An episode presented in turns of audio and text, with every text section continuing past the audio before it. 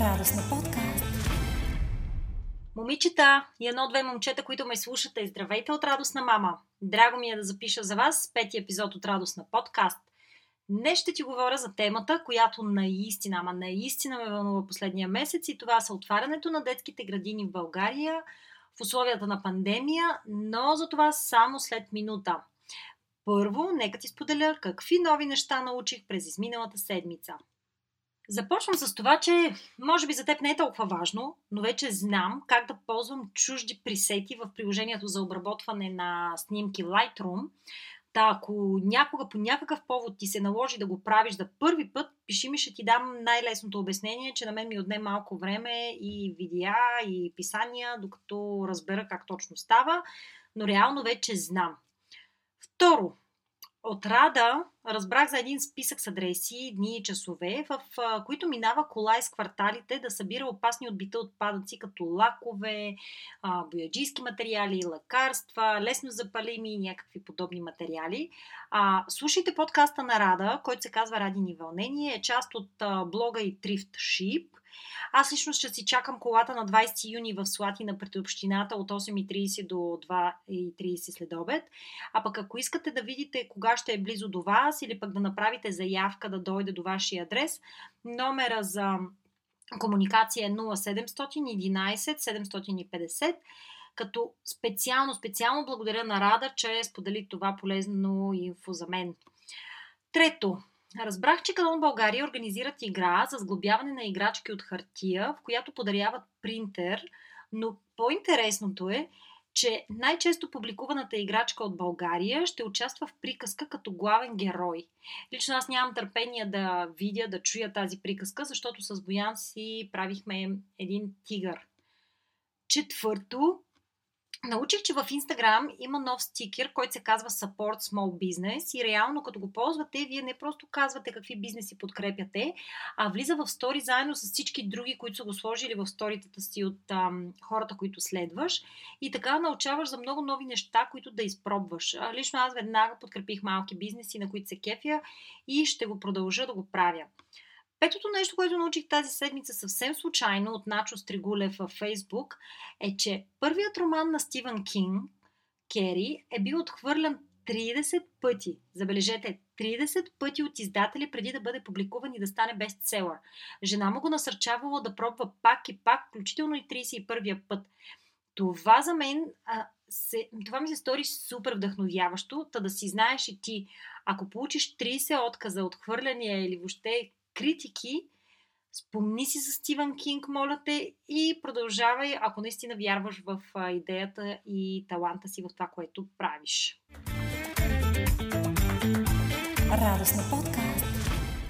Темата днес е отварянето на детските градини в България и конкретно в София мен много ме вълнува по време на пандемия. А, вече съм споделяла в моите социални профили, че тази ситуация доста ме обърква. На моменти имам супер категорично мнение. Друг път се чудя изобщо какво да мисля, кое е правилно, кое не е окей. Okay. И така, когато преди дни чух, че има шанс детските градини да отворят около 24 май, а, въобще малко се шашнах, развълнувах се в същото време, а, защото ни предстои да вземем решение какво да правим с нашите две деца, които са на 2 и на 4 години. Лично аз очаквах малко да се забави този процес. Някак ми се струва, че всичко се случва много бързо и на моменти дори не мога да следя новините, кое кога отваря. Кога отварят а, градините на заведенията, фитнесите, басейните, моловете. А ето, че сега дойде и а, до градините, което вече тотално ме вълнува. Но нека малко да разкажа какво проучване направих за другите държави и вече в хода на темата ще разбереш каква е моята лична позиция по този въпрос или по-скоро ще разбереш колко объркана съм към днешна дата. А, информацията, която ще чуеш сега е взета от медии като BBC, The Guardian, New York Times, Business Insider, Reuters, Telegraph и въобще някои местни медии по държави. Ще започна с Дания, защото това е държавата, която първо тя първа отвори образователните заведения в Европа. Те избраха 15 април да върнат децата до 11 годишна възраст в градини и училища, след като на 12 март поставиха страната в изолация. Тоест, нали, горе-долу един месец след това. И ето какво изискват от децата. Да стоят на разстояние, да си мият редовно ръцете, не ги карат да носят маски и групите са по 3-6 деца в зависимост от възрастта им. А, това, което четох, че от правителството изтъкват, че правят това с ясното съзнание за риска, който поемат, но все пак е имало ясен знак за намаляване броя на заболелите, както и данните за капацитета на здравната им система. А, в Дания говорят за това как са успели да намалят броя на хората, които а, един човек заразява. Тоест, от 2,6 човека са го свалили на 0,6 човека. И това за тях доказва как взетите мерки за социална изолация и повишената лична хигиена, както работата от дома и въобще другите мерки са дали резултат. Интересното е, че след връщането на децата, тази цифра от 0,6 се покачва на 0,9, което е реално 50% ръст. Но тъй като все още един човек заразява почти само един човек, те го приемат за приемливо. И какво направих? Аз свързах се с Лилия Дюгеров, която познавам отдавна, но в момента живее в Дания. Има малка дъщеричка Лея на 2 години и 2 месеца. И я помолих да ми разкаже как Лея тръгна на градина, кога тръгна, какви бяха нейните страхове. А, сега, аз ще ви прочета нейните отговори, защото не сме правили конферентен разговор. Това беше един фейсбук чат, но въпреки всичко важна е информацията в а, него. А, ето какво ми разказва тя. А, Лея беше сред първите деца, които тръгнаха на градина, още на 16 април, ако не се лъжа. Условията бяха много по-различни от нормалните. Наполовина по-малко деца, спане в различен тип кревачета, че да не са близо едно до друго. Отделно на разходка навън ги водеха само по две, по две, нали, плюс учителката. Купиха им сапуни с помпичка, която пее Baby Shark, за да става по-лесно миенето на ръце. Ам, също така родителите не влизат в градината, а предават децата на вратата и всяка група си има отделна врата, за да няма струпване а, приканваха хората, който може да си остави детето вкъщи, да го направи. От общината им връщаше пари от таксата за това като таксата за месец е горе-долу ам, около 500 евро, ако не се лъжа, 3800 крони. А, постепенно почнаха да приемат повече и повече деца, като от миналия понеделник вече работят на пълен капацитет, като някои от ограниченията остават. Това са думи на Лили, като аз се попитах дали не се страхува да пусне детето си. И въобще за този период на вече месец има ли положителна проба в тяхната градина? И ето какво ми казва тя. Никога не ме е било страх да я пусна в градина, включително и сега с вируса. Не знам защо. Може би ам, защото вярвам в предприятите мерки, че, че са добри. Защото до сега правителството се справи страшно добре с ситуацията и затова имам а, доверие. А и в нашата градина няма нито една положителна проба към момента. След което я попитах за бройката в група и тя ми разказа, че относно бройката на децата в група има нещо като формула, спусната от правителството и тя се изчислява на база пространството, като добавя, нашата беше в група, която се помещаваше в най-голямата стая в градината и бяха 6 деца. И разбира се, нямаше как да не я а, попитам за родителите, които се страхуват да пуснат децата си, дали е имало такива а, защото аз лично четох а, за група майки, които не са никак малко, около 40 хиляди майки в Фейсбук, които са били тотално против отварянето на градините. Но ето какво ми каза Лили. Не, всичките ми познати и съседи с деца вече си ги пускат и тия, които държаха до последно, бяха на прага на силите си. И още нещо, градината беше с намалено работно време от 8 до 4 и сега вече всичко ще е нормално от 7 до 5 но масово децата си ги вземат около 3,5-4. Това е по принцип не е заради COVID. А, сега вече децата ще са по 10. В началото Лела беше сама, после станаха 4 деца, след това 6 и така. А, друго може би интересно е, че имаше тип сборни градини по време на цялото извънредно положение, където гледаха децата на родители, които нямаше как да не работят като лекари, инженери и подобни.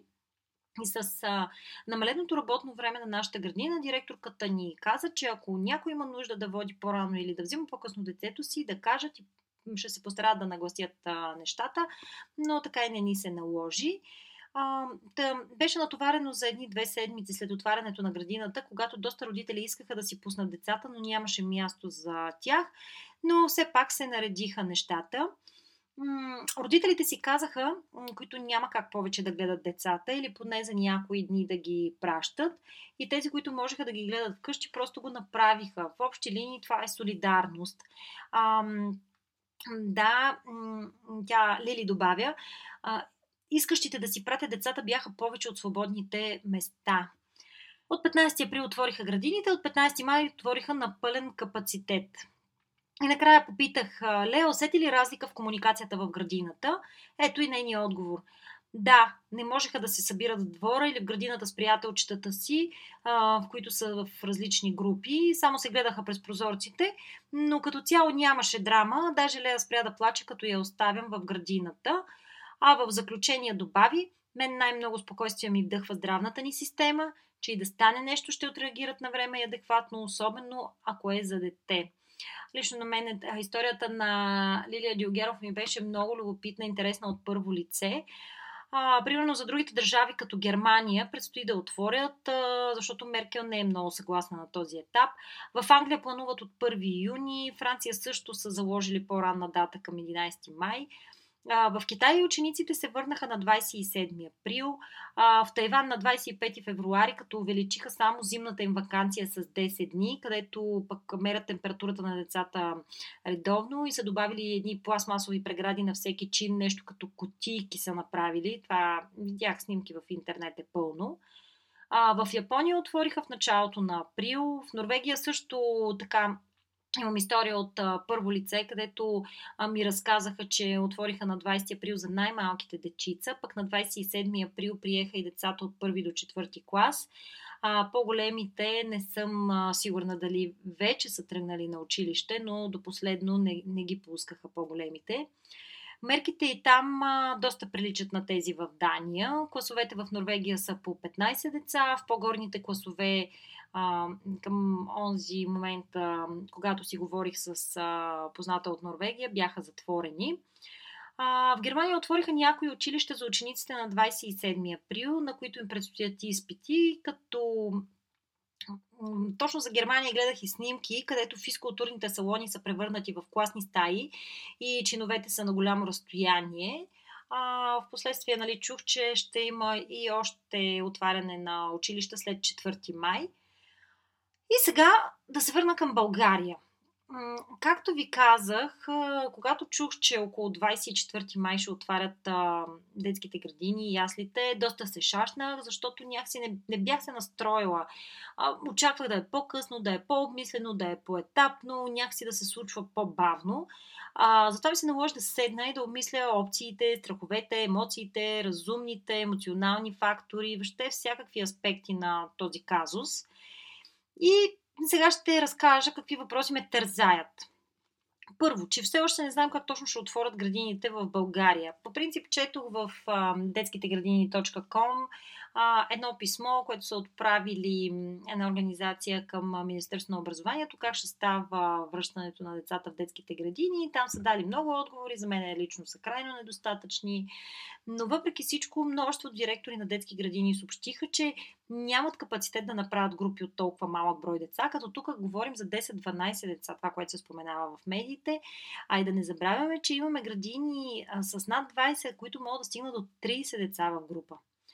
После се чудя как се обяснява на 2, 3, 3 4 годишно дете как да играе, как да не се гушка с деца или пък въобще лелите, които са там за да го утешат, а, нали, как няма да го гушкат. Въобще това не ми го побира главата. А, как да се мият постоянно, да не се пипа всичко и навсякъде. Реално аз нали имам деца на 2 и на 4, мога да направя огромна разлика. На 2 няма нищо общо с това, което е на 4. Въпреки всичко не може да се спазва такава тотална дисциплина. След това се чудя как ще се опази персонала от всичките тези деца. Все пак не е първа възраст. Чудя се и кой ще тества децата, учителите, персонала. Защото ние не може.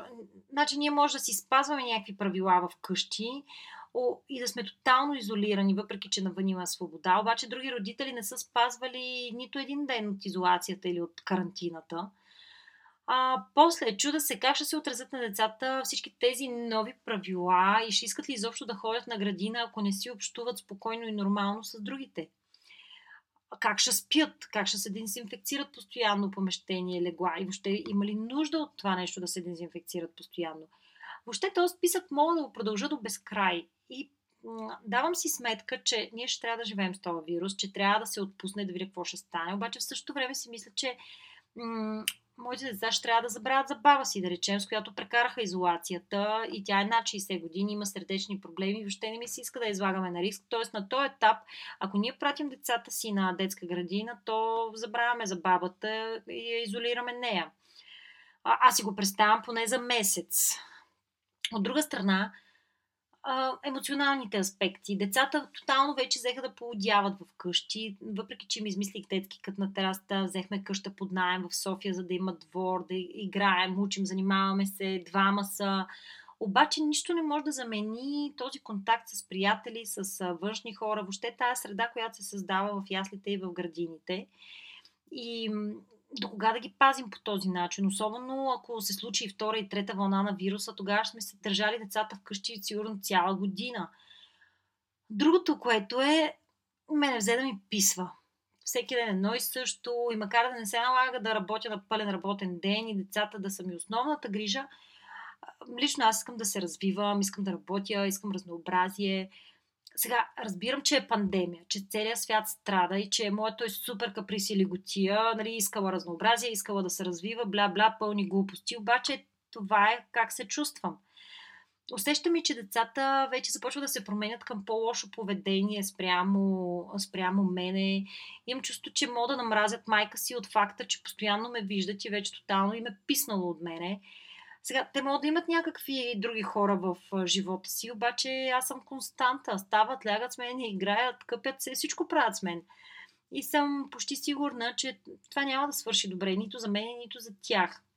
Най-вероятно аз ще ставам все по-нервна, те нали, ще имат все повече нужда от други хора и въобще не знам докъде ще я докараме. И сега идвам до разумните доводи. Примерно, една положителна проба в градината ще доведе ли до за задължителна зараза на нашите деца? Най-вероятно няма. Обаче, ако една от нашите деца даде положителна проба, тогава това означава задължителна карантина за нас. Защото дори градината да ни я затворят, ще има 14 дни карантина, пък положителна проба дали, за, за нашето дете ще е 28 дни. И сега поне имаме някаква свобода да излизаме, дори да ни я ползваме на макс, обаче после какво правим? Айде пак в изходна позиция – и то точно във времето, когато аз искам да си ходя на море. Още мисля ги тия работи. Искам да си ходя на море, искам да си ходя в Смолен на вакансии. Такива неща ме вълнуват мене.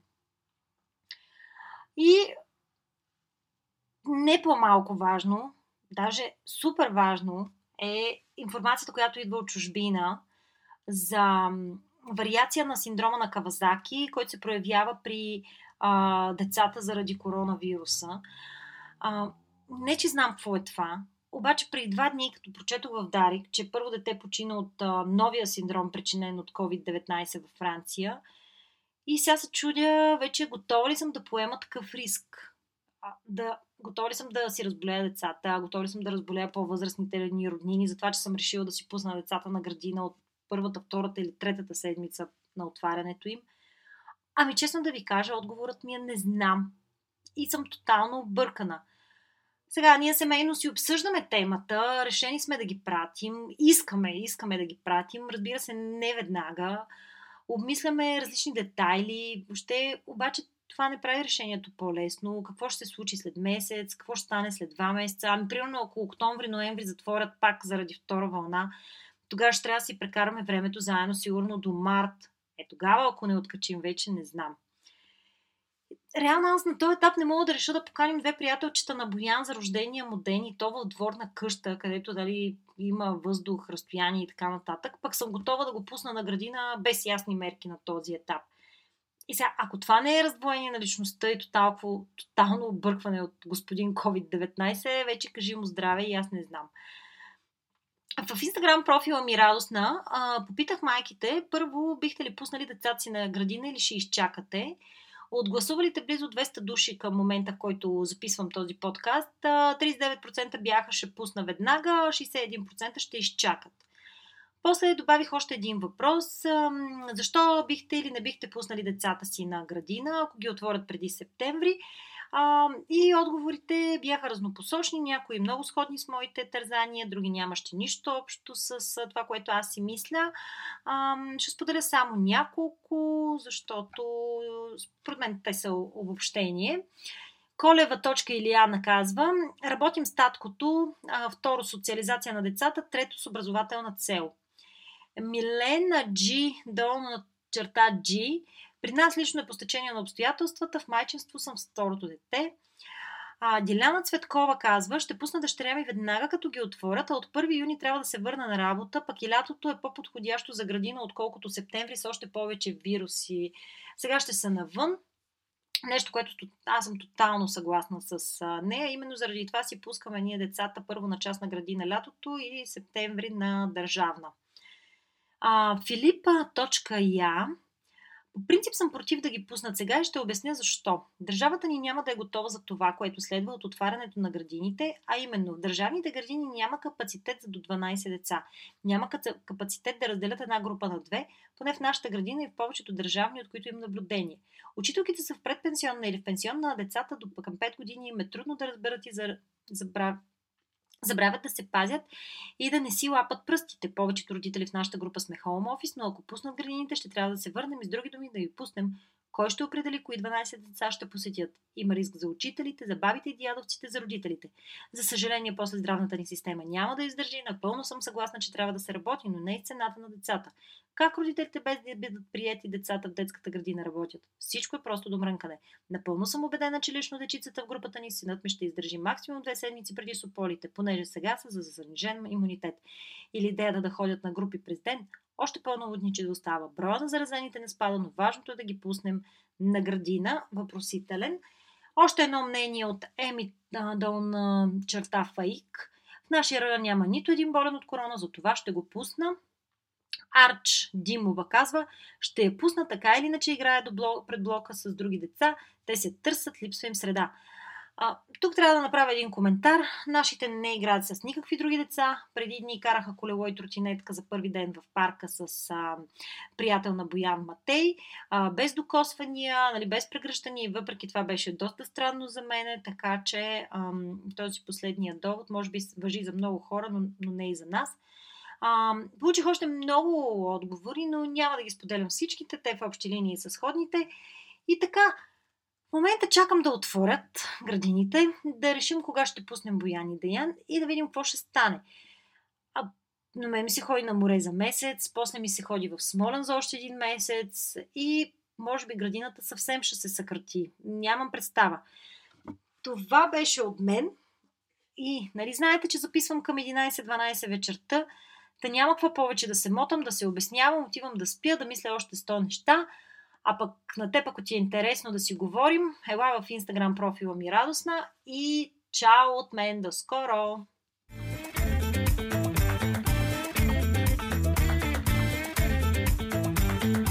Радостна подкаст